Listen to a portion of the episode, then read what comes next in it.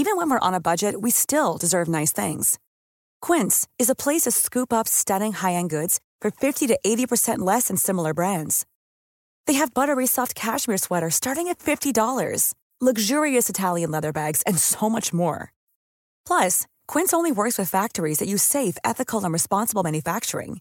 Get the high-end goods you'll love without the high price tag with Quince. Go to quince.com slash style for free shipping and 365-day returns. There's a mistake. Moonlight, you guys won Best Picture. Well, there were three of us in this marriage. Ich zitiere, Herr Präsident, mit Verlaub, Sie sind ein Arschloch. Und wenn die Frauen mit den Boys schlafen, dann müssen sie sich hier anfassen. Well, I'm not a crook. Does everybody remember our Nipplegate? Ich nehme diesen Preis nicht an. I did not have sexual relations with that woman. Wenn wir Freunde wären, dann müsstest du so einen Scheiß überhaupt nicht machen. Ich wiederhole, ich gebe Ihnen mein Ehrenwort. Herzlich willkommen bei Ehrenwort, ein Podcast über Skandale. Ich bin Fabienne Und ich bin Jakob. und das hier ist unsere 50. Folge. Wahnsinn. Ich kann es auch nicht glauben. 50 Jahre Ehrenwort. So fühlt es sich zumindest an. Schön, dass ihr auch diesen Sonntag wieder mit dabei seid oder wann immer ihr uns zuhört. Ich habe in der vergangenen Woche erzählt über Peter Stadtmann und den Fall der alten Apotheke in Bottrop, der, glaube ich, bei euch wie auch bei Jakob nicht für besonders gute Laune gesorgt haben dürfte. Und deswegen habe ich die leise Hoffnung, dass es dieses Mal etwas lustiger und launiger zugeht, zumal du ja schon angekündigt hast, dass wir nach Bella Italia reisen werden. Ja, schauen wir mal. Ja, dann schieß doch mal los. Es geht nach Italien und in dem Skandal, den ich euch heute mitgebracht habe, dreht sich alles um einen Mann. Und vielleicht kannst du dir ja schon denken, um wen es geht. hm, ja, tatsächlich würde ich jetzt mal auf Silvio Berlusconi tippen. 100 Punkte. Ding, ding, ding. Ein Immobilientycoon, ein Medienmogul, ein PR-Genie, ein Fußballclubpräsident, ein Multimilliardär, Emmy-Preisträger übrigens, was, ich Was? auch nicht wusste. Mhm. Ein Frauenheld, ein Charmeur, ein Chauvinist, Ein Schwein. ein Kumpel Wladimir Putins und Muammar al-Gaddafis, eine Blaupause Donald Trumps, muss man eigentlich sagen. Und den längsten je amtierenden Premierminister Italiens. Silvio fucking Berlusconi. Oje, oje. Man soll ja über Tote nichts Schlechtes sagen, aber ich glaube, für die nächsten 45 Minuten müssen wir eine Ausnahme machen. Du, theoretisch für die nächste Staffel, denn das Leben dieses Mannes ist so skandalgeprägt, dass wir ihn eigentlich schon zum, ich weiß nicht, Schutzpatron unseres Podcasts erklären könnten. Ehrenmember. Ehrenwort Ehrenmember. Ehrenwort Ehrenmann. In weiten Teilen Italiens galt und gilt Silvio Berlusconi zum Teil auch noch bis heute als der beste und beliebteste Politiker, den das Land je hatte. Sein Einfluss und seine guten Kontakte zu anderen mächtigen Männern haben mitunter dafür gesorgt, dass Italien auf dem weltpolitischen Parkett eine Zeit lang ganz vorne mitspielen konnte. Wenn es darum ging, das Gespött der Leute zu sein. Ja, ist Ansichtssache auf jeden Fall. Denn für viele andere ist er genau das Gegenteil. Der schlimmste und schlechteste Politiker, den das Land je hatte. Ein Trottel, ein Sexist, ein gleichermaßen machtgeiler wie selbstverliebter Macho, der sich mit illegalen Geschäften, hinterhältigen Tricks und ja, vielleicht auch nicht ganz lupenreinen Verbindungen zur Mafia den Weg an die Spitze des Landes geebnet hat. Über 20 Jahre lang wurde seitens der Staatsanwaltschaft in insgesamt 60 Anklagepunkten gegen ihn ermittelt. Das gibt's doch gar nicht. Darunter Bestechung, Korruption, organisiertes Verbrechen, Steuerhinterziehung und Sex mit minderjährigen Prostituierten. Uh. Also ich könnte mindestens fünf Folgen mit Geschichten zu Silvio Berlusconi füllen. Aber in der heutigen Folge geht es um den Skandal, der maßgeblich dafür verantwortlich war, dass der unantastbare, scheinbar kugelsichere Silvio dann doch noch irgendwann zu Fall gebracht werden konnte. Es geht heute nämlich um die Ruby-Affäre, auch Rubygate genannt. Und im Zentrum dieser Geschichte stehen die junge marokkanische Escortdame Karima El Marouk, eine Nacht in Berlusconis Palast, ein folgenschwerer Anruf bei der Polizei und zwei legendäre Worte. Bunga, bunga. Ja, stimmt. Das ist das, was einem sofort in den Sinn kommt, wenn man an diesen Mann denkt. Ja. Die legendären Bunga-Bunga-Partys. Ja, und was dahinter steckt, das werde ich euch heute erzählen. Oh, ich freue mich drauf. Aber Bevor wir über Ruby, Bunga Bunga und Silvios politisches Ende sprechen, müssen wir uns erstmal ansehen, wie es überhaupt so weit kommen konnte. Wie konnte aus einem ja, unscheinbaren, wenn auch nicht ganz unattraktiven mailändischen Jungen aus der Mittelschicht ein so beliebter, so mächtiger und so reicher Mann werden, der die Kraft hatte, ein ganzes Land zu seinen Gunsten zu verführen. War das so ein gut aussehender Mann? In jungen Jahren sah er nicht schlecht aus. Weil ich habe nur ein einziges Bild von ihm abgespeichert und da ist er bestimmt schon 70 oder Mitte 70. Und der ist auch so ein Typ, ich weiß nicht wie Schwarzenegger, der sieht eigentlich in meiner Erinnerung über 30 Jahre lang immer gleich aus. Ich wüsste nicht, wie der als junger Mann ausgesehen hat. Ich werde natürlich ein Bild von ihm hochladen, nur für dich auf Instagram. Sehr Kannst du ja gut. mal gucken. Vielen Dank. Ich glaube, es werden sich noch ein, zwei andere Leute darüber freuen, nicht nur ich. Also, Berlusconi wuchs als Sohn eines Bankangestellten und einer Hausfrau im Mailand der 30er Jahre auf. Und schon als Teenager war ihm so ein gewisser Hang zur Selbstdarstellung anzumerken. Er war ein gut aussehender, charmanter Junge, der tagsüber Orgelunterricht in der katholischen Schule nahm und abends mit seinen Freunden in einer Band spielte. Sein Jurastudium finanziert er sich unter anderem als Sänger, Tourguide und Alleinunterhalter auf Kreuzfahrtschiffen. Und auf der Bühne, da genießt er die Aufmerksamkeit, den Applaus des Publikums, die Blicke der weiblichen Passagiere und das kleine bisschen Berühmtheit, das er da an Bord dieses Schiffes hat. Eigentlich passt ihm das mit dieser Gesangskarriere auch ganz gut. Und während eines späteren Auslandssemesters in Paris sitzt er deshalb auch kaum in den Vorlesungen zu französischem Zivilrecht, sondern steht die meiste Zeit auf der Bühne eines Kabarets. Mhm. Bis dann eines Tages, ziemlich überraschend, sein Vater in dem Laden aufkreuzt und den jungen Silvio im Umkleideraum erstmal so richtig die Leviten liest. Papa, zu diesem Zeitpunkt dann schon Bankdirektor, will natürlich, dass sein Junge irgendwas Vernünftiges aus sich macht. Und schon am nächsten Tag reist Silvio an der Seite seines Vaters zurück nach Mailand. Die Gesangskarriere ist in diesem Moment Geschichte. Abgeholt aus dem Auslandssemester. Wie peinlich. Über die Beziehung seines inzwischen gut vermögenden Vaters bekommt Silvio nach dem Studium einen Job als Verkäufer für Immobilien- und Bauprojekte. Aber dieses Angestelltsein, das passt nicht so richtig zu ihm. ja, Lohnarbeit insgesamt passt nicht so richtig zu ihm. Nee. Also gründet er mit Anfang Mitte 20 zusammen mit einem Bauunternehmer eine eigene Immobilienfirma. Die beiden leihen sich ein bisschen Geld, mal über Fatis Kontakte, mal über, sagen wir mal, Schweizer Umwege, kaufen Land, bauen Wohnhäuser, verkaufen den Bums, kaufen mehr Land, bauen mehr Wohnhäuser, leihen sich noch mehr Geld, kaufen noch mehr Land, bauen noch mehr Häuser und so weiter. Und irgendwie schafft es der junge Berlusconi, jedes augenscheinlich noch so unattraktive Projekt in pures Gold zu verwandeln. Und irgendwie schafft es auch in Windeseile an günstige Grundstücke, Baugenehmigungen und jede Menge Investoren zu kommen. Man muss eben nur die richtigen Leute kennen. So ist es. Oder die falschen? Wir werden es herausfinden. es läuft jedenfalls so gut, dass Silvio sich inzwischen nicht mehr damit abfinden will, einfach nur noch ein paar Mehrfamilienhäuser auf irgendwelchen Ackern zu bauen. Nee, Silvio will jetzt eine ganze Stadt bauen. Germania. Fast. Nicht unbedingt eine ganz neue, aber zumindest eine bessere. Eine Stadt wie eine Utopie, wie ein Update, wie Mailand 2.0. Oder wie er es nennt, Milano Due. Das klingt herrlich bescheuert. Zusammen mit seinen Partnern verwandelt er pures Brachland in sowas wie ein kleines Paradies. 4000 Wohneinheiten im puren Luxus, quasi als würdest du eine Kleinstadt mitten im englischen Garten bauen.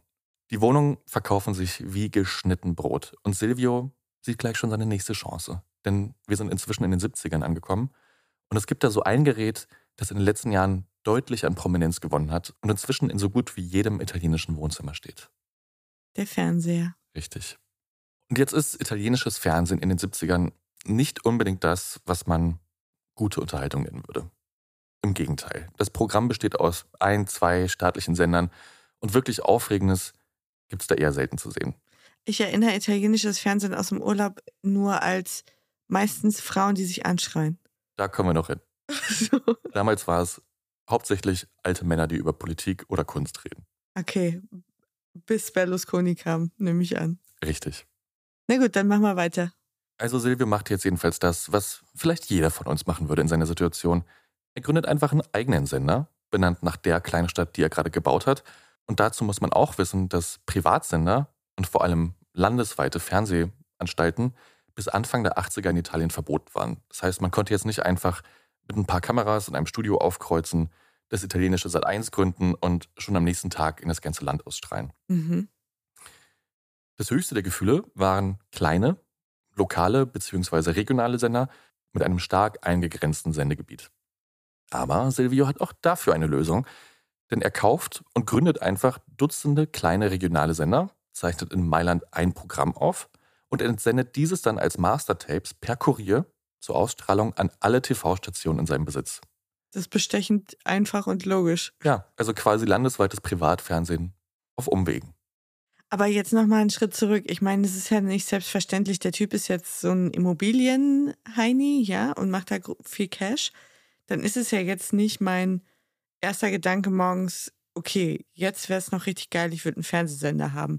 Also war er einfach auch ein bisschen schlau, dass er verstanden hat, das ist das nächste große Ding oder das Gerät haben sich jetzt super viele angeschafft, da muss ich investieren. War es auch einfach jemand, der so ein bisschen gerissen war und einfach den Markt gut beobachtet hat und so Entwicklungen einschätzen konnte? Absolut. Also man kann ihm vieles unterstellen, aber nicht, dass er keinen Geschäftssinn hatte. Denn, ja, und Zeitgeist. Klar. Also ich meine, der ist von ein paar kleinen Wohnprojekten bis zu einer ganzen Stadt gewachsen innerhalb von nur wenigen Jahren. Jetzt hat er erkannt, jetzt hole ich mir noch die Unterhaltungsindustrie. Ja, nicht dumm. Also, Berlusconi hat jetzt landesweit diese vielen kleinen Sender aufgekauft und über die Jahre breitet er sein Netzwerk immer weiter aus, bis Anfang der 80er so ziemlich jeder Haushalt Italiens Tele Milano, also sein Programm, empfängt. Und auch das Programm selbst ist revolutionär. Er kauft die Lizenzen für amerikanische Fernsehklassiker ein, er ruft Spielshows, Musiksendungen, Dauerwerbesendungen und Dutzende Unterhaltungsformate ins Leben. Er kämpft für sich die Rechte der Fußballübertragung und er zeigt viel. Viel, viel nackte Haut. So ziemlich jedes Fernsehformat von Tele Milano oder wie es später heißt, Canale Cinque, ist begleitet von tiefen Dekolletés, kurzen Röcken, langen Beinen, Bikinis, Dessous und knappen Höschen. Egal ob Talkshow, Gameshow oder Wettervorhersage. Der Inhalt war nicht so entscheidend. Nee. Silvio Berlusconi war eben nicht nur ein Medienmogul und Geschäftsmann, er war auch Symbol für eine bestimmte Art von Mann. Und Frauen spielten in diesem Bild eine zentrale Rolle, aber eher als Objekte der Begierde oder als Statussymbol, also als stumm grinsende Showgirls zum Beispiel, als hübsche Begleiterin erfolgreicher Männer, als verführerische Verzierung oder kurz gesagt einfach Sexismus durchgespielt. Ja, jetzt muss man nicht zur Verteidigung von Silvio Berlusconi, ganz gewiss nicht, aber man muss auch schon mal hier jetzt zu Protokoll geben, dass zu dieser Zeit, über die wir jetzt reden, Ende der 70er, Anfang der 80er Jahre, das Programm anderswo ja auch nicht besser war. Also da sind ja auch nicht äh, im deutschen Programm die Frauen besser weggekommen. Nee, absolut nicht. Und das, was Silvio Berlusconi in Italien mit diesem Fernsehprogramm gemacht hat, das war ja nicht alles seine Erfindung. Der hat sich das abgeguckt, was in Klar. den Staaten gut läuft, was im Rest Europas gut läuft und hat es dann einfach auf 10 gedreht.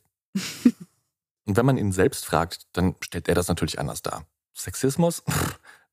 er macht aus diesen Frauen schließlich Stars, gibt denen noch eine Bühne und eine Stimme, wenn auch unter der Bedingung, dass sie seinem Frauenbild entsprachen. Und später sollten viele dieser Frauen auch den Weg in die Politik finden und zu ja, nicht ganz unwichtigen Figuren seines Machtsystems werden. Aber dazu später mehr. Jetzt erstmal war Silvio ein gemachter Mann. Aus einem sehr reichen Immobilientycoon ist inzwischen ein Medienmogul und Milliardär geworden, der die Augen und Ohren des ganzen Landes auf seiner Seite weiß. Und trotzdem immer noch nicht genug hat. 1986 kauft er den Fußballverein AC Milan und baut ihn zu einem der erfolgreichsten Clubs in der Geschichte des Fußballs um. Reicht ihm aber auch nicht. Er expandiert sein Medienimperium ins europäische Ausland. In Frankreich geht der Sender La 5 an den Start und zwei Jahre später folgt in Deutschland Tele 5. Die Älteren erinnern sich. Ja, und weißt du, wer damals bei Tele 5 als Redakteurin gearbeitet hat? Selbstverständlich weiß ich das. Deine Mom. Richtig. Und ich habe sie natürlich gefragt, wie das damals war. Denn sie ist Silvio Berlusconi auch begegnet damals.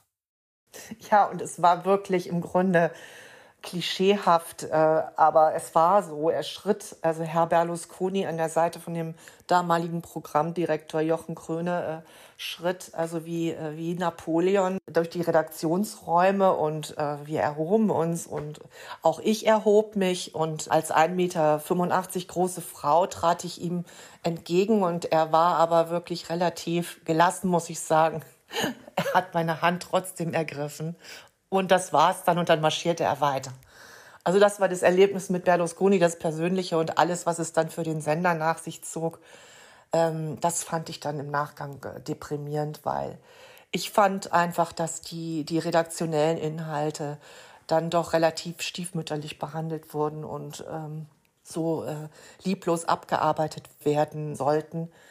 Und das kam doch meinem Anspruch nicht äh, entgegen, wie ich eine journalistische Arbeit verstand. Und dann bin ich auch dort weggegangen. Das war also der Tag, an dem Silvio zu Besuch kam. Und nur fürs Protokoll, ich bin nicht mit ihm verwandt. Also, Berlusconi hat eine Stadt gebaut, ein Medienimperium gegründet, den AC Mailand zum Landes-, Europa- und Weltpokalsieger gemacht und wurde dadurch auch selbst zu so etwas wie einem Volkshelden. Einer der reichsten Männer der Welt war er da schon längst. Und trotzdem, Silvio hat immer noch nicht genug. Und inzwischen hat er ein neues Ziel. Silvio will an die Macht. Und die Strategie, wie er da hinkommt, liegt eigentlich auf der Hand. Er will sein Fernsehpublikum und seine Fußballfans in Wahlstimmen verwandeln. Und natürlich tritt jemand wie Berlusconi, der sich eigene Städte baut und für diese Städte dann Fernsehen neu erfunden hat, auch nicht einfach nur einer Partei bei. Warum auch? Wenn man einfach eine bessere gründen kann. Der Parteiname Forza Italia klingt nicht ganz ohne Zufall wie ein Schlachtruf aus italienischen Fußballstadien. Mhm. Und in seiner ersten politischen Ansprache verspricht er seinen Landsleuten ein freieres, stärkeres und gerechteres Italien. Ein Italien, das wie sein Fußballverein ganz vorne mitspielen kann. Das Timing für seinen Eintritt in die Politik hätte auch nicht besser sein können, denn die italienische Regierung der frühen 90er war von Korruptions- und Bestechungsskandalen so schwer erschüttert, dass das Vertrauen der Menschen in die Politik und die Altparteien eigentlich so gegen Null ging. Mhm. Und links und rechts der Mitte taten sich da tiefe Gräben auf.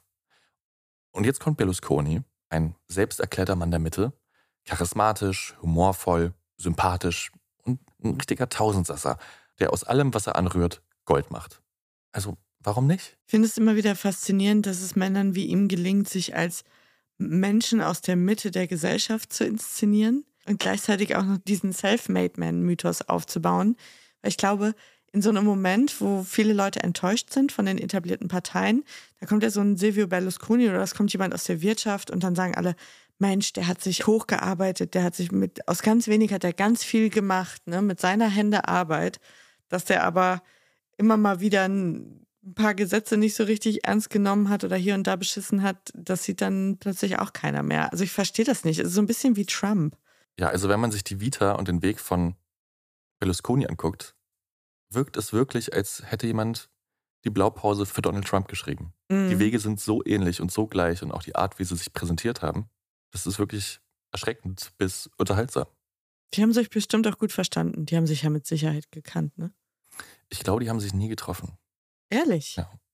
Schade, das wäre der Anbeginn einer wunderbaren Männerfreundschaft gewesen. Ja, du hast es gerade schon gesagt. Berlusconi hat es mit den Gesetzen nicht immer ganz so genau genommen. Ja, so habe ich deine Schilderungen vorhin wahrgenommen, ja. Und böse Zungen behaupten auch, dass sich Berlusconi durch seinen Eintritt in die Politik vielleicht auch nur politische Immunität erkaufen wollte, um den im Hintergrund gegen ihn schon laufenden Ermittlungen entgehen zu können. Aber alles nur Neider.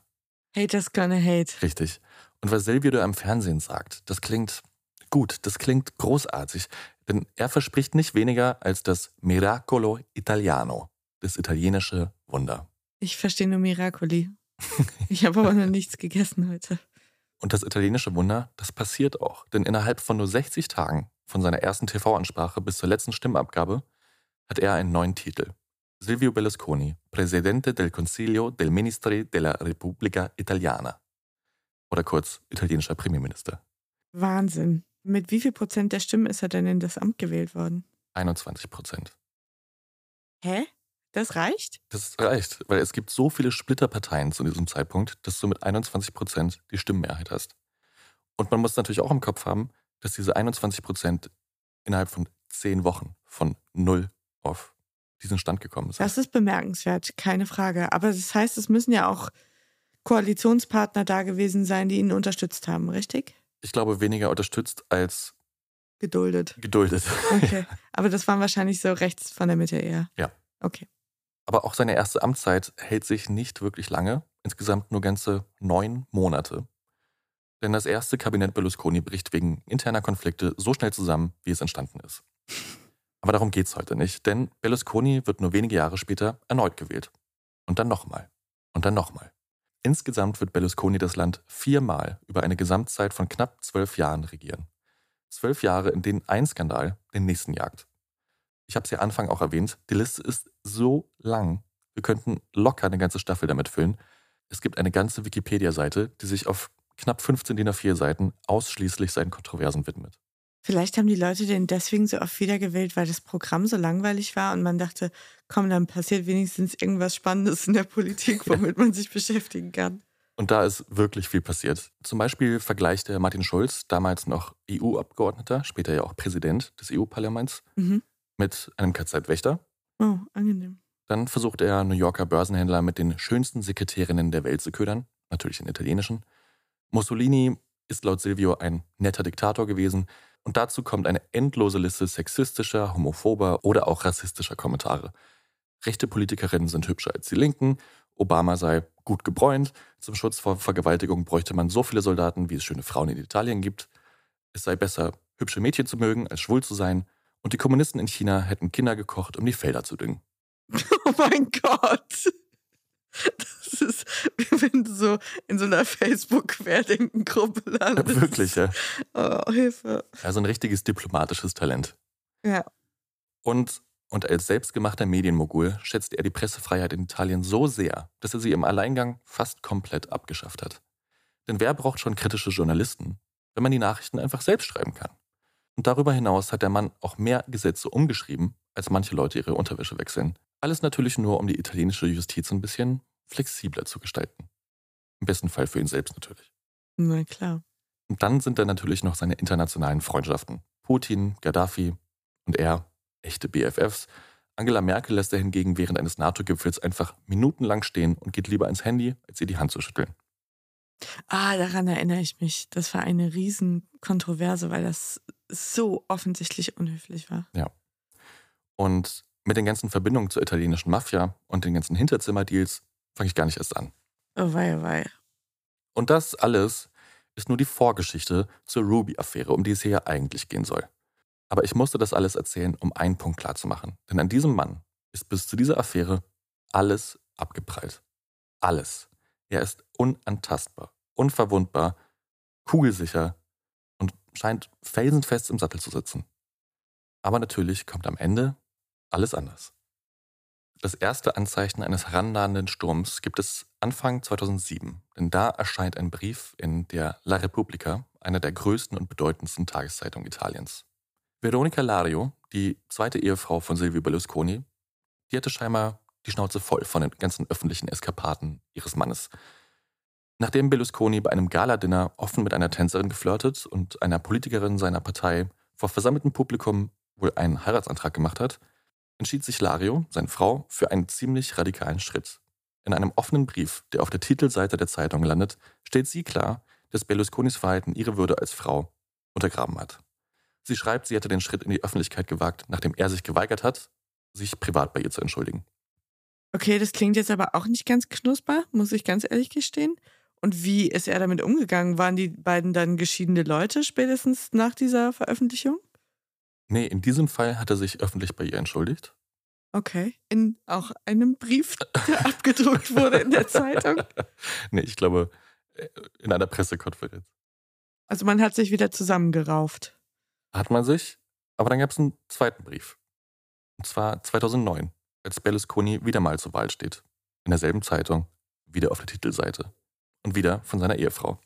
Mhm. Und dieses Mal beschwert sie sich über die vielen hübschen, jungen, politisch allerdings komplett unerfahrenen Damen, die ihr Ehemann in die Parlamente hebt. Zwischen den Eheleuten, kannst du dir vorstellen, kriselt es inzwischen gewaltig. Und als sie herausfindet, dass Silvio sich auch noch auf die Geburtstagsparty einer wildfremden 18-Jährigen eingeladen hat, reicht sie die Scheidung ein.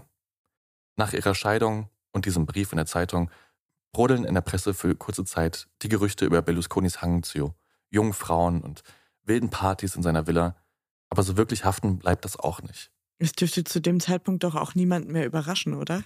Ja, vielleicht nicht, aber es wirft so ein fragwürdiges Licht auf Berlusconi als Verfechter von Familienwerten, als ein Familienmann, als ein gutes Vorbild für Mhm. junge Männer.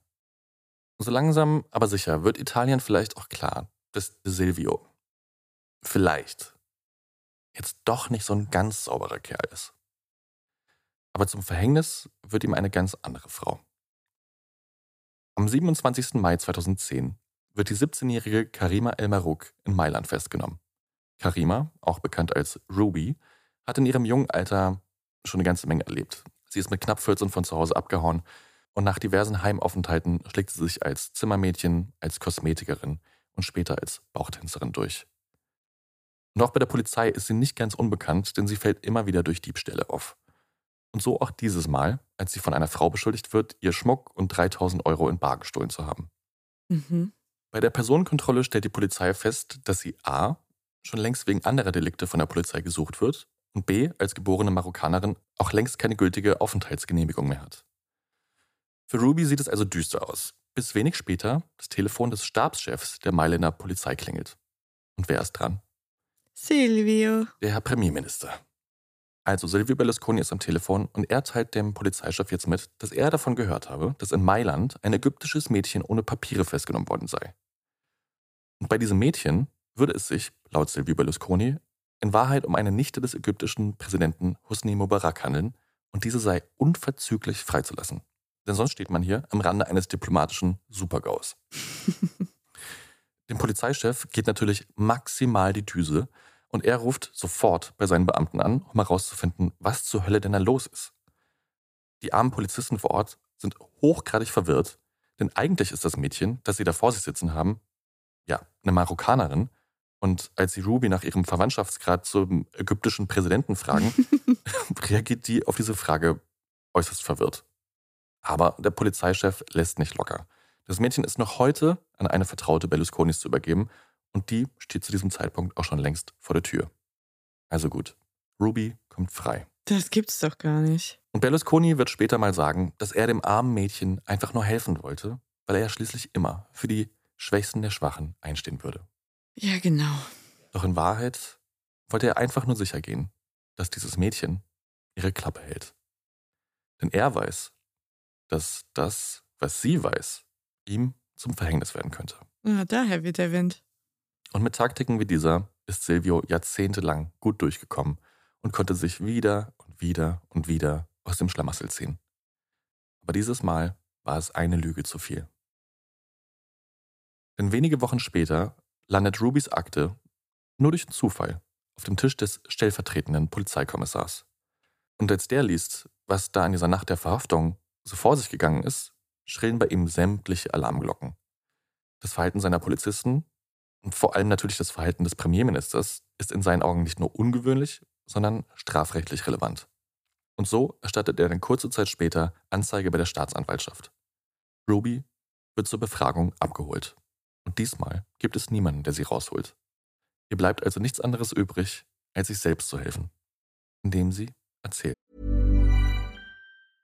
Cool fact a crocodile can't stick out its tongue. Also, you can get health insurance for a month or just under a year in some states. United Healthcare short term insurance plans, underwritten by Golden Rule Insurance Company, offer flexible, budget friendly coverage for you. Learn more at uh1.com.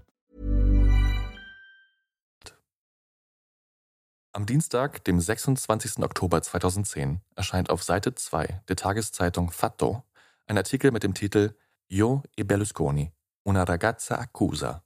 Also ich und Berlusconi. Ein Mädchen klagt an.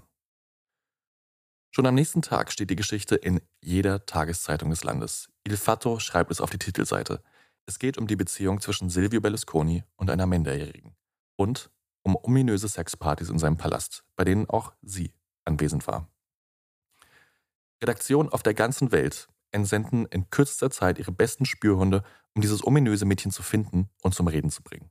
Aktuell kennt man von ihr nicht mehr als ihren Bühnennamen, wobei auch der schon jede Menge hergibt für eine Schlagzeile. Ruby Rubacuori oder Ruby die Herzensbrecherin. Und die ist von ihrer plötzlichen Prominenz zwar überrascht, aber alles andere als beunruhigt. In mehreren Telefonaten mit Freundinnen und ihrer Familie erzählt sie, relativ gut gelaunt, dass Berlusconi sie in den letzten Tagen mehrfach angerufen habe. Er soll sie gebeten haben, sich als verrückt auszugeben und dass sie ihn schützen müsse. Als eine Freundin sie fragt, was sie jetzt macht, sagt Ruby, ich habe von ihm 5 Millionen Euro für die Lüge gefordert. Da wäre ich auch gut gelaunt. Ja. Einer anderen Freundin erzählt sie, dass er sie am Vorabend angerufen habe und gesagt hat, Ruby, ich gebe dir so viel Geld, wie du willst. Ich mache dich reich. Ich überschütte dich mit Gold. Aber das Wichtigste ist, dass du dich versteckst. Also, Silvio hätte die Kohle bestimmt locker gemacht. Doof ist nur, dass das Telefonat von den Ermittlern abgehört wird. Oh, das ist schlecht. In der Tat doof. In den nächsten Wochen und Monaten entfaltet sich diese ganze Schmuddelnummer rund um Berlusconi in all seinen Akten Stück für Stück auf den Titel und Webseiten der weltweiten Presse. Berlusconis nächtliche Lustspiele in der Villa Accode sind das Thema Nummer eins und in so gut wie jeder Überschrift stehen dieselben zwei Worte. Bunga, Bunga. Aber erstmal, was zur Hölle bedeutet denn Bunga Bunga eigentlich? Das würde mich jetzt auch brennend interessieren. Gut, die meisten von euch können sich wahrscheinlich denken, wofür das steht. Aber um gleich mal die Gemüter ein bisschen abzudämpfen, hier mal eine kleine etymologische Einordnung. Bunga Bunga entstammt mit großer Wahrscheinlichkeit einem ebenso alten wie rassistischen Witz, angeblich übrigens ein Lieblingswitz von Berlusconi, der ihn das erste Mal bei seinem guten Kumpel Muammar al-Gaddafi gehört haben soll. Und den ich an dieser Stelle nicht erzähle. Vielen Dank. Wenn ihr möchtet, könnt ihr es ja gerne googeln. Nur so viel. Bunga Bunga meint natürlich Knickknack. Ficky Ficky. ich glaube nicht, dass du Ficky Ficky gesagt hast. Bunga Bunga halt. Ja, klar, Bunga Bunga. Logo. Und diese Bunga Bunga Partys, die über Jahre hinter verschlossenen Türen in den Tiefen der Villa Arcode gefeiert wurden, werden nun in aller Öffentlichkeit fein säuberlich seziert. Denn tatsächlich steckt dahinter ein fast schon groteskes System. Berlusconis engste Vertraute, einige davon Mitarbeiter seiner Fernsehsender, fungierten dabei als so etwas wie Talentscouts oder besser gesagt Kuppler. Wie die Tante, die bei Rammstein die Row Zero voll gemacht hat, oder? Ja, richtig. Die werben zum Beispiel junge Models, Showgirls oder Kandidatinnen bei Schönheitswettbewerben oder Castings an und überreden sie, sie zu einer von Silvios vielen Partys zu begleiten. Gelockt wurden sie mit Geld, Geschenken oder auch einfach einer Karriere im Showbiz. Und an den Partynächten wurden diese dann gleich zu mehreren über einen Hintereingang in die Villa Akkorde gebracht. Dort gab es dann entweder ein schickes Dinner, einen kleinen Empfang, aber zu später Stunde eigentlich fast immer viel Alkohol und eine ausgelassene Party. Gerne auch in der hauseigenen Grotte des Palasts. Gott, das ist eklig. Die jungen Frauen wurden animiert zu tanzen, sich aufreizend zu verkleiden, miteinander rumzumachen, viel Haut zu zeigen. Wie weit es darüber hinausgegangen ist, das ist bis heute nicht wirklich hundertprozentig belegt, aber die Staatsanwaltschaft war sich damals relativ sicher, dass das, was dort in der Villa Akkorde vor sich gegangen ist, als Prostitution zu bewerten ist. Oh, krass. Okay, also das heißt, die Gäste von Silvio Berlusconi haben tatsächlich für diese Partys und für Bunga Bunga gezahlt? Nee, Berlusconi hat die Damen bezahlt. Denn am Ende jedes Abends bekamen die Frauen von Berlusconi, den alle brav Papi zu nennen hatten, oh Gott. dann der Reihe nach Umschläge mit Bargeld ausgeteilt. Und für die Lieblinge, die sich auf diesen Partys regelmäßig sehen ließen, gab es sogar noch mehr. Schmuck zum Beispiel. Oder Autos. Für manche gab es auch gut bezahlte Jobs in einer von Berlusconis Firmen. Ruby allein soll insgesamt Geld und Gegenstände im Wert von knapp 187.000 Euro erhalten haben. Darunter auch ein eigener Schönheitssalon. Aber mal kurz die Zwischenfrage. Die Frauen waren alle freiwillig da. Das waren jetzt nicht irgendwie aus Osteuropa im LKW angefahrene 14-jährige Mädchen, denen man die Pässe weggenommen hat und die dann in der Grotte eingesperrt waren. Nein. Also Menschenhandel kann man es nicht nennen. Das war einfach eine geschäftliche Beziehung. Also man ist da hingegangen, ist bezahlt worden dann für seine Dienste oder hat einen Job bekommen, das Glücksrad jetzt zu drehen demnächst und dann war man fein damit, ja? Richtig. Frage ist natürlich, inwieweit die Mädchen oder Frauen im Vorhinein wussten, worauf sie sich da einlassen. Also, ob ihnen erzählt worden ist, ja, es ist nur eine Party, komm mal mit. Und dann am Ende zogen sich plötzlich alle aus. Plötzlich waren alle nackt und in der Grotte. Und ja, die Frage ist natürlich auch, womit sie gelockt worden sind. Also wurde denen wirklich einfach nur versprochen, dass sie in ihre Karriere weiterkommen? Oder war es von Anfang an so als Transaktion, als Dienstleistung? äh, Mhm. klar. Vielleicht gab es alles, ne? Die Frauen, die regelmäßig hingegangen sind und gesagt haben, völlig fein, so verdiene ich meinen Lebensunterhalt. Und dann gibt es wahrscheinlich Frauen, die irgendwie da reingerutscht sind, gedacht haben, ach du Scheiße, wo bin ich hier gelandet? Vielleicht dann auch Dinge haben machen müssen, die sie nicht gewollt haben und dann zu viel Schiss hatten, zur Polizei zu gehen. Ja, auf jeden Es Fall. wird wahrscheinlich alles gegeben haben von bis, ne? Genau diese Frage beschäftigt natürlich auch die Staatsanwaltschaft, Mhm. die jetzt unter anderem gegen Berlusconi wegen Prostitution und Prostitution von Minderjährigen ermittelt. Ich habe noch eine Rückfrage und zwar, war Prostitution oder ist Prostitution in Italien verboten? Nee, Prostitution ist legal und auch Sex mit Minderjährigen ist nicht strafbar, solange sie über 14 sind. Was allerdings illegal ist, ist Prostitution mit Minderjährigen. Ah, okay. Nicht ganz unwesentliche Nebeninformation. Zeitgleich überwerfen sich die internationale Presse und Blogs aus aller Welt mit Gerüchten, Scoops, Insider-Informationen, Exklusivinterviews und geleakten Fotos. Und auch die Gästeliste Berlusconis wird jetzt öffentlich auseinandergenommen. Tony Blair gegen Anna Kore ein und aus. Cristiano Ronaldo, ein gern gesehener Gast. Der tschechische Premierminister wurde inmitten barbusiger Frauen und auch selbst nackt an Berlusconis Pool fotografiert. Und George Clooney wurde in einer von Rubys Aussagen erwähnt. Nicht George Clooney. nee.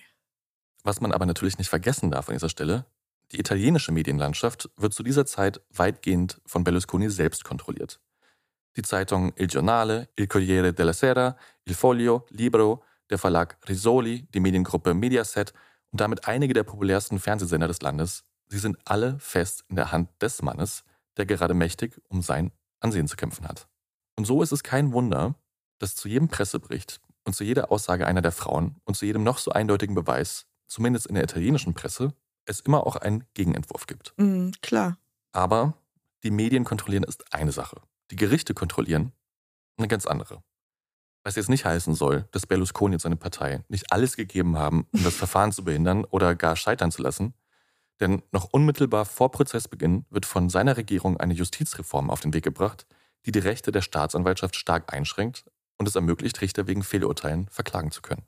Zum Prozess gegen Berlusconi und einige seiner engsten Vertrauten kommt es dann allerdings doch und wird am 6. April 2011 eröffnet. In den Anklagepunkten geht es um Amtsmissbrauch und Umgang mit bzw. Förderung von minderjährigen Prostituierten. Der Gerichtssaal, kannst du dir vorstellen, platzt aus allen Nähten. Die Mhm. gesamte Weltpresse ist extra dafür angereist. Auf der Straße brüllen sich Berlusconi-Gegner und Anhänger die Kehlenheiser.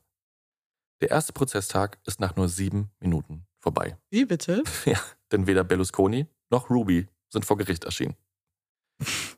Insgesamt wird sich der Prozess allerdings über zwei Jahre ziehen. Und Ruby ist jetzt sozusagen die Kronzeugin der Staatsanwaltschaft, ja? Richtig. Und bemerkenswert an dieser Geschichte ist, dass viele der Frauen, darunter auch Ruby, vor Gericht plötzlich ein ganz anderes Bild von Berlusconi und den Bunga-Bunga-Partys zeichnen.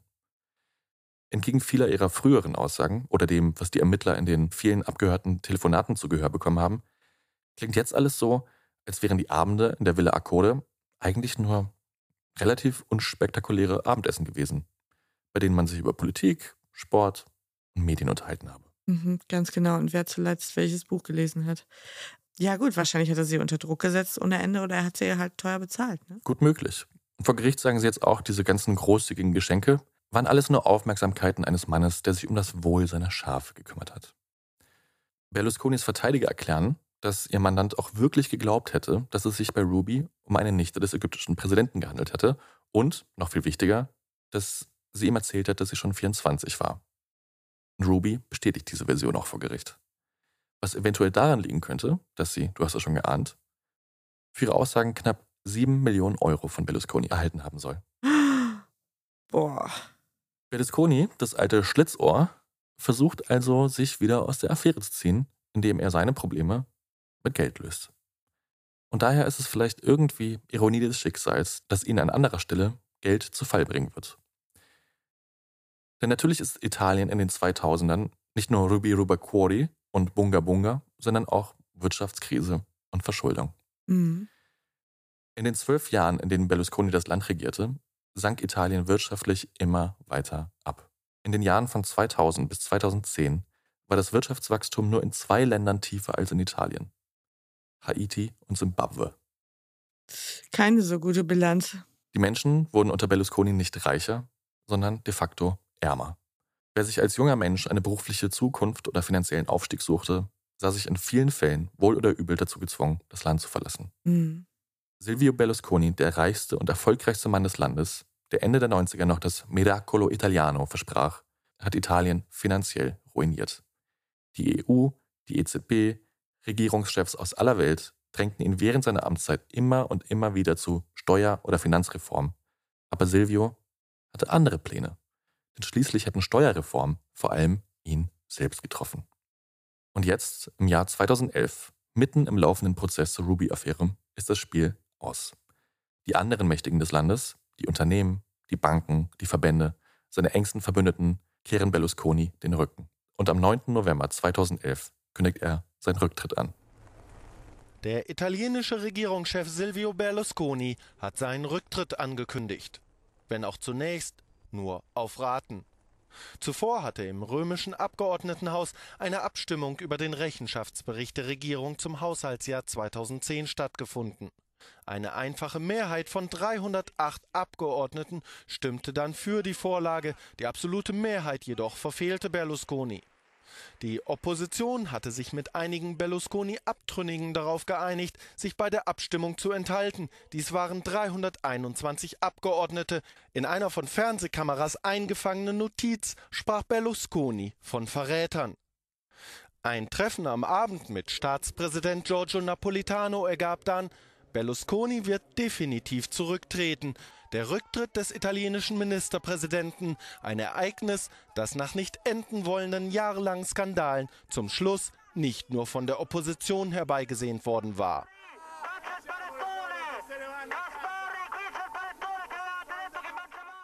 Auf den Straßen singen die Menschen abwechselnd Halleluja oder brüllen Mafioso in die Richtung des Parlaments. Basta, Berlusconi ist Geschichte. Gab es da nicht noch so Hardcore-Anhänger von ihm, die sich gewünscht hätten, er würde dranbleiben? Natürlich. Die gibt es bis heute. Aber erstmal zurück zum Ruby-Prozess, denn auch da sieht es für ihn nicht viel besser aus. Wenngleich seine Verteidigung wirklich alles dafür gegeben hat, diesen Prozess und sämtliche Anschuldigungen als persönlichen Angriff und politischen Feldzug gegen ihre Mandanten darzustellen und vermeintliche Kronzeuginnen vor Gericht plötzlich nur noch die Hälfte, gar nichts oder etwas ganz anderes erzählen, kommt das Gericht am 24. Juni 2013 zu einem klaren Urteil. Berlusconi wird in erster Instanz zu sieben Jahren Haft ohne Bewährung und Amtsverbot verurteilt. Puh. Einen Monat später wird er in einem ganz anderen Prozess, nämlich zu seinen Machenschaften und Steuerhinterziehung bei Mediaset, seiner Sendergruppe, zu einer Haftstrafe von vier Jahren verurteilt, welche aber aufgrund seines Alters in Form von Sozialstunden verhängt werden. Gegen das Urteil in der Ruby-Affäre legt Berlusconi erfolgreich Berufung ein. Das Berufungsgericht ist sich zwar sicher, dass es bei den Bunga-Bunga-Partys zu Prostitution gekommen sei und Ruby auch bei ihm übernachtet hätte, man Berlusconi allerdings nicht zweifelsfrei nachweisen könnte, ihr Alter gekannt zu haben. Mhm. Und auch für den Vorwurf des Amtsmissbrauchs gäbe es laut dieses Berufungsgerichts keine Beweise. Auch nicht mal die Aussage von dem Polizisten? Ja. Das ist ja lächerlich. So darüber empört ist auch einer der Vorsitzenden der Berufungskammer und tritt aus Protest gegen diesen Freispruch zurück. Berlusconis Geschichte ist da noch nicht ganz vorbei und du hast es richtig geahnt. Es gibt viele, viele, viele Fans. Berlusconi ist in 2019 nochmal als Spitzenkandidat für die Europawahl angetreten, 2022 für die Parlamentswahlen, wurde in beiden Fällen auch gewählt. Und eigentlich wollte er im selben Jahr, also 2022, auch nochmal für das Amt als Staatspräsident kandidieren, machte in letzter Sekunde dann aber doch einen Rückzieher. Im Frühjahr diesen Jahres, also 2023, wurde bekannt, dass Berlusconi an Leukämie erkrankt ist und er starb vor kurzem, am 12. Juni 2023 im Alter von 86 Jahren. Puh. Was ist denn aus Ruby geworden? Ruby hat, ich glaube, von dem Geld, was sie von Berlusconi bekommen hat, eine ganze Zeit lang relativ gut leben können.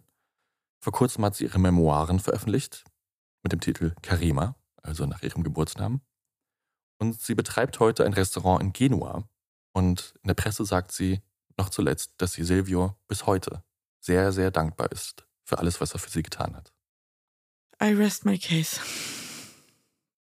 Ja, und das ist die Geschichte zur Bunga Bunga Affäre oder der Ruby Affäre oder Rubygate. Ja, vielen lieben Dank. Ich glaube, äh, mir geht's wie den meisten HörerInnen, dass ich Berlusconi, Bunga Bunga und im besten Fall noch Ruby erinnerte, aber sonst nichts mehr. Also ich wusste das Große und Ganze nicht mehr und konnte auch zum Werdegang von ihm nichts mehr sagen. Ich musste dran denken, dass wir vor einigen Jahren diesen wirklich nicht besonders guten Film im Kino gesehen haben, Loro, Mhm. über das Leben von Silvio Berlusconi. Ja, und es ist einfach ein interessanter Typ Politiker, von dem man ja dachte, man hätte ihn jetzt überstanden. Aber irgendwie ist er auch nicht wegzukriegen. Also so, so dieser Typ Politiker, der sich ja gar nicht mehr die Mühe macht zu lügen, sondern der halt einfach wie so ein kleiner absolutistischer König durch die Welt geht und sagt, okay, dann rufe ich mal da den Polizeichef an und dann bezahle ich mal den, dass er den Mund hält und dann sorge ich mal dafür, dass ich auf das Grundstück hier keine Steuern zahlen Mhm. muss. Ja, das ist schon ein kleiner Schlawiner gewesen, muss man sagen. Ja, und ein ziemlich großer und auch ein krimineller, muss man auch sagen. Ja. Es wurden so viele Prozesse gegen ihn geführt und so viele, es gab so viele Anklagepunkte gegen ihn. Es ist wirklich unglaublich. Diese ganze Liste, dieser Wikipedia-Artikel zu seinen Skandalen und Kontroversen und seinen Straftaten ist so lang. Und ich reg mich ja in diesem Podcast immer mal wieder gerne darüber auf, dass Leute nicht zurücktreten, wenn sie irgendwas verbockt haben. Mhm. Aber Berlusconi hat es schon vor Jahrzehnten allen gezeigt, dass man das nicht machen muss. Nee, im Gegenteil, man wird ja dann wieder und wieder und wieder Ja. gewählt. Aber ich glaube, das Geheimnis liegt darin, kein Geheimnis daraus zu machen, was man für ein Schuft ist. Ja, oder sich einfach verkaufen als Mann der Mitte. Also genau das, was Trump auch gemacht hat. Offensichtlich alles andere als ein Mann der Mitte oder jemand, der die Probleme von dir und mir versteht. Aber du musst den Leuten einfach nur erzählen, was sie hören wollen. Und dann lieben die dich. In Italien ist Berlusconi bis heute noch eine schillernde Figur, sowas wie ein Heiligenbild in vielen Gegenden auch noch. Ja, Wahnsinn, weil die Bilanz, äh, die spricht ja eine ganz, ganz andere Sprache. Ne? Und das, dass das gar keine Rolle spielt eigentlich für viele Leute, das verwundert so ein bisschen. Ja, ich glaube, bei vielen Menschen stehen Gefühle über Fakten. Ja. Und es ist auch ein tolles Beispiel dafür, wie einfach das ist, so den, den Staat und die ganzen verschiedenen Institutionen und die verschiedenen Gewalten, die es da gibt, auch so ein bisschen auszuhebeln und auszutricksen oder sich so drumherum zu lavieren. Weil der Typ hat ja am Ende, hat die Polizei ein Stückchen weit kontrolliert, er hat die Presse kontrolliert als Politiker, als Regierungschef. Allein die Medienmacht, die er hatte. Ich weiß nicht, gibt es ja kein Kartellamt in Italien? Also ich weiß, dass es immer mal wieder zur Debatte stand, aber wirklich passiert ist äh, nie was oder zerschlagen worden. Also es ist bemerkenswert, dass das über so viele Jahre, über so viele Amtsperioden niemanden groß gestört hat. Ja. Dolce far niente. Ja, vielen, vielen Dank für diese Geschichte. Ich bin mir sicher, dass du das ein oder andere hoffentlich jugendfreie Bunga Bunga Foto auf Instagram posten wirst. At Ehrenwort Podcast, falls ihr uns dort noch nicht folgen solltet. Dort findet ihr alle Hintergründe zu dieser Folge und zu allen bisherigen Folgen. Ihr könnt uns über die DMs Vorschläge schreiben, Lob, Kritik, was immer euch auf dem Herzen liegt. Ihr erreicht uns aber auch über die Mailadresse info at ehrenwort-podcast.de. Ansonsten freuen wir uns, wenn ihr uns fleißig weiterempfehlt, wenn ihr uns bewertet auf Spotify oder uns eine Review schreibt bei Apple Podcasts. Vielen Dank, dass ihr uns auch diese Folge wieder zugehört habt zum 50. von Ehrenwort. Und wir hoffen, wir hören euch in 14 Tagen wieder. Gleiche Welle, gleiche Stelle. Bis dahin. Bleibt sauber. Tschüss. Tschüss.